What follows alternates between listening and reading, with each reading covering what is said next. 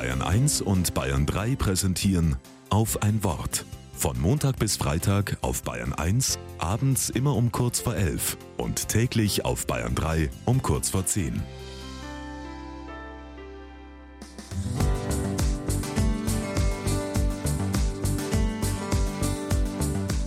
Mit Schwester Gabriela Zinkel.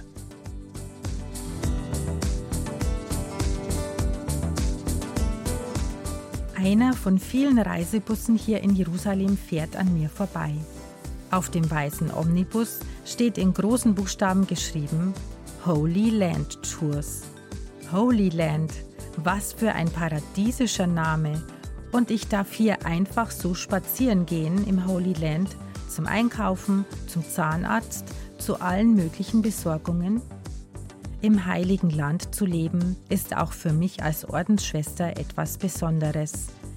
Israel, der Landstrich zwischen dem Fluss Jordan und dem Mittelmeer, hat in vielen Sprachen den Beinamen Heiliges Land, Holy Land oder Terra Santa.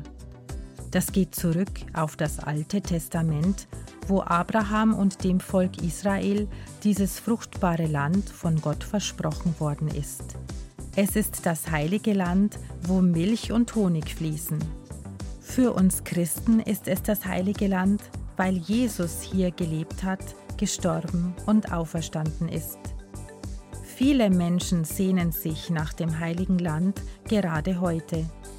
Wenn ich hier unterwegs bin, an den Orten, wo Jesus gewirkt hat, höre ich seine Botschaft ganz deutlich. Du sollst den Herrn, deinen Gott, lieben Du sollst deinen Nächsten lieben wie dich selbst.